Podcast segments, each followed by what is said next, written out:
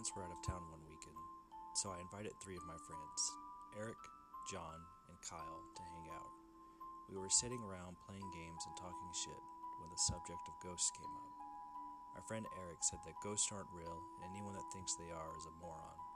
Our friend John said that his brother had a Ouija board at his house and we should see if we can contact some ghosts, make Eric a believer. Me and Kyle said, hell yeah. I had never played with a Ouija board before, but I've always wanted to. Eric said fine, but it wasn't going to change his mind. John only lived a few blocks away, so he ran home and got the board. When he returned, we turned out the lights and lit some candles, and then got in a circle around the board. Me and Kyle put our fingers on this plastic heart shaped thing that apparently is called a planchette, and asked John what we should do. He told me to ask it a question, so thought and asked, How old am I? Nothing happened, and my friend Kyle said, No, you're doing it wrong. Let me ask a question. Kyle then said, Is anyone here with us tonight? Nothing happened at first. And then I went to say, huh, see, you don't know what you're doing either, when all of a sudden the planchette moved to yes. I looked at Kyle and said, You moved it. He said that he didn't took his hands off and said, Ask it how old you are. So I did, and it moved over the number one and then four. 14. That was my age. Then Kyle said, See, it wasn't me moving it. The planchette started to move again and spelled out E R I C. Eric. I turned to Eric and said, Dude, it wants to talk to you. Eric rolled his eyes and said that we were moving it. I said, Sit down and do it yourself then. He said, Fine, if it'll shut you up. Eric sat down and put his fingers on the planchette. Eric said, Okay, Ghosty, spell my name again. Immediately it spelled out Eric. Eric looked a little weirded out, but then shook it off and said, Okay, you know my name. What's yours? Then the planchette started to move in a figure eight motion and then it started landing on the letter Z O. Z O. Zozo, said Eric. It's a really stupid name. Or are you a clown? He started laughing, and then he turned to us and said that we were obviously controlling this somehow, and how sad it was that we couldn't come up with a better name than Zozo the Clown for a fake ghost. He started laughing at me. Then the lamp in my room came on, and the bulb got brighter and brighter and then exploded. Then the candle's fire grew bright, and the planchette started to move on its own. Z O Z O. Eric said, Okay, guys, knock it off. You got me. This is freaky. We said it wasn't us.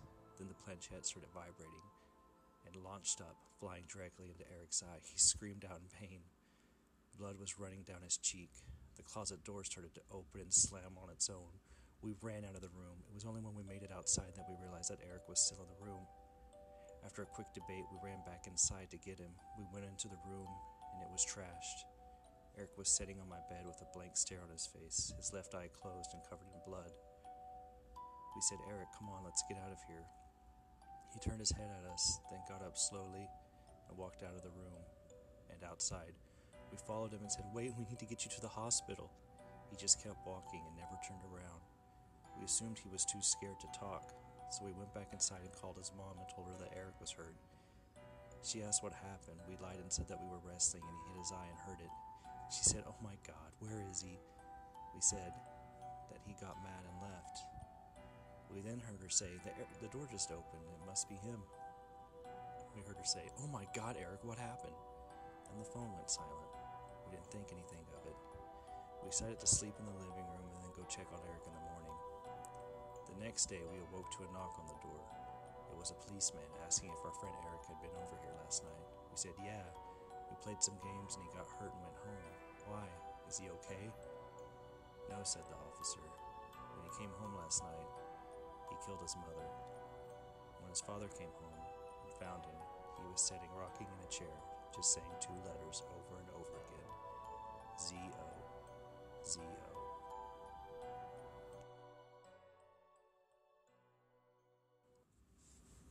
Okay, so obviously that story was not real. Or if it wasn't obvious, that story was not real. I just made that up as an opener for this episode. Um, so, who is Zozo? Zozo is apparently a demon that contacts you through a Ouija board. And I did some research on him, and there's surprisingly not a lot on Zozo other than just scary stories online. But I'm going to go over everything I found. So let's go ahead and start off with a man named Darren Evans. So Zozo rose to fame in 2009 when a man from Oklahoma, where I'm from, wrote a story about him in a blog. Um, the man's name, like I said, was Darren Evans, and he claimed that he had made contact with a demon through a Ouija board.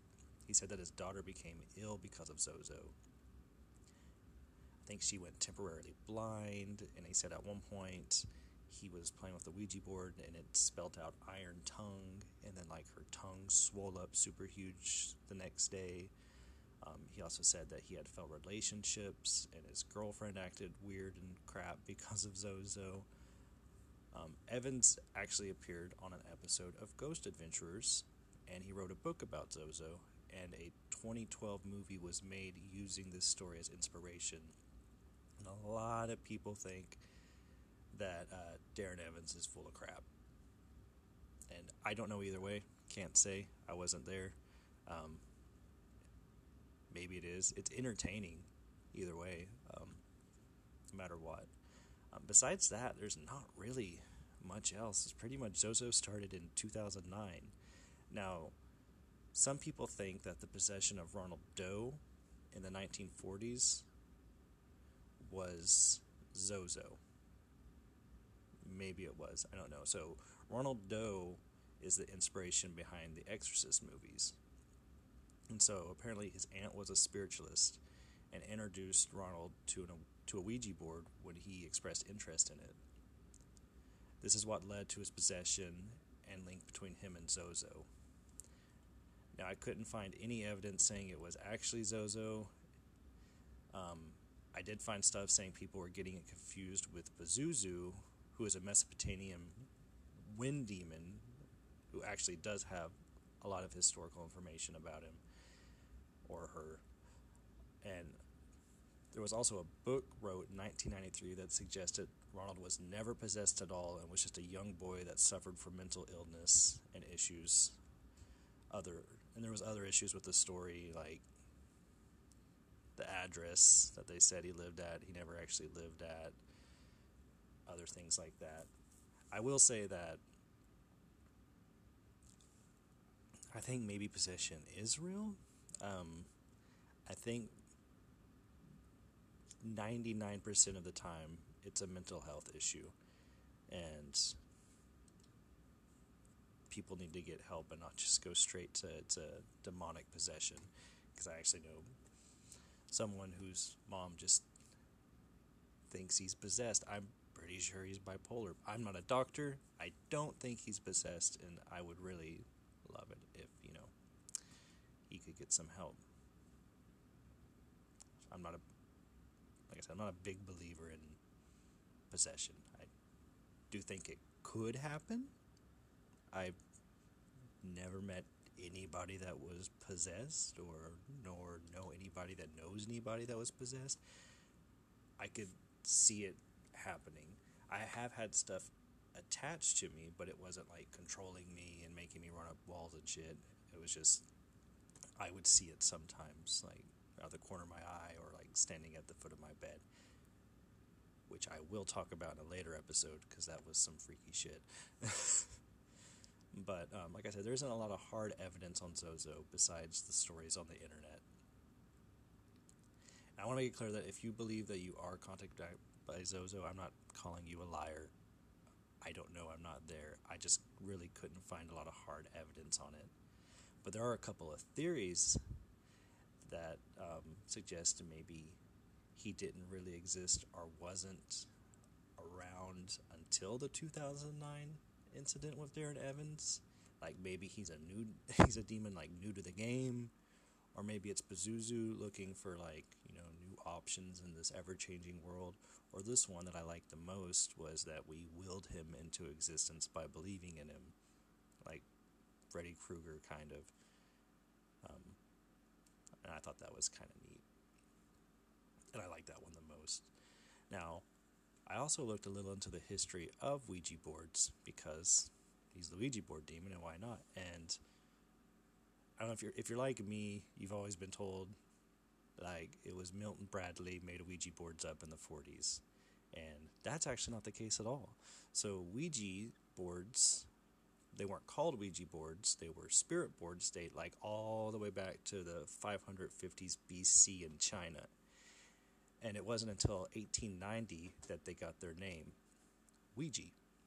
So in 1890, Charles Kennard, I'm probably saying his name wrong, he was the founder of the Kennard Novelty Company, claimed that he learned the name Ouija from using the board, and it was an ancient Egyptian word meaning good luck. So on April 25th, 1890, Kennard was hanging out in Baltimore boarding house with investor Elijah Bond and Bond's sister in law, Helen Peters. When the group decided to ask the board what it wanted to be called, the board spelled out O U J I A. And when asked what it meant, the board said, Good luck. The next year, in 1891, they put a patent on the board, and in 1901, an employee of Elijah Bond, William Fuld, took over the talking board production and started the production of his very own boards under the name Ouija.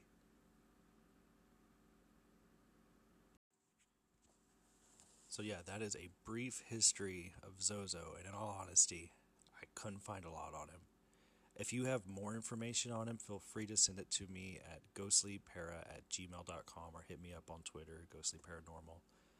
Um, once again, I'm not calling anyone a liar if they feel like they've met Zozo. I just really couldn't find anything on him other than the Darren Evans story and then like some other linked stories in the 70s, but then when you dig deeper into it, they don't really mention Zozo at all. There was a story in, I think it was 1818. It was a French book that mentioned Zozo.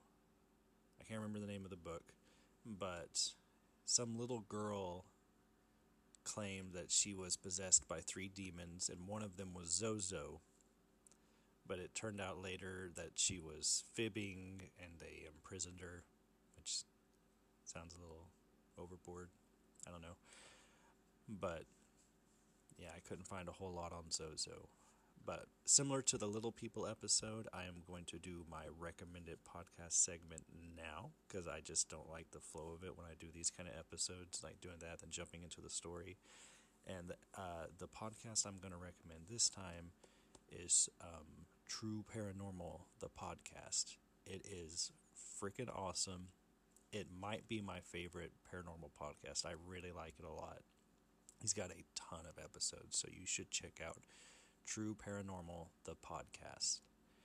And also, like I said in last episode, um, we are going to be trying to do an investigation sometime this summer. So if you live in northeastern Oklahoma, western Arkansas, or southern Missouri, and you know of a good spot that we might check out, I have some spots that I can check out if nothing really pans out. So it's either way it's going to happen. But if you have a suggestion, please send it to me at ghostlypara at gmail.com or hit me up on Twitter. And that's going to kind of wrap it up for the day. And I'm kind of, I finally decided, I kind of like the episodes like this, like 10 to 15 minute episodes, just little quick bites. Got a little boy. I don't have a lot of free time. I just kind of write these episodes, like my bullet points, what I want to talk about out through the week and then record it while he takes his nap and then edit it while he takes another nap. So I don't have a ton of time throughout the day, but I'm kind of happy with where the show is right now. For so for the foreseeable future, we're to be doing like 10 to 15 minute episodes, hopefully once a week. Um, but thank you for everybody that's been listening because my show is growing by like three to four listeners every single episode, and I really appreciate it. Show's only been out for like a month, and it's doing so much better than I thought it would. And like I said last episode, if you are wanting to make a podcast and you're afraid nobody's going to listen to it, just freaking do it. Like I said, I had like seven listeners the first episode, and then I'm up to like 14 now, which doesn't sound like a lot, but I was actually listening to another podcast Ghost in the Valley, which I'm going to be interviewed on. actually later today after I get done recording this, and they had a guest on. Um, I believe it's Weird on the Rocks was the podcast she's from, and she made she said, you know, you only have this many listeners, and it sounds like a small amount, but imagine you're speaking to that many people in a room. That's a lot of people, like 14. Like imagine 14 people just came to a building to hear what you had to say. That's a lot. So that's going to wrap it up for today, and I hope you all have a wonderful, wonderful week.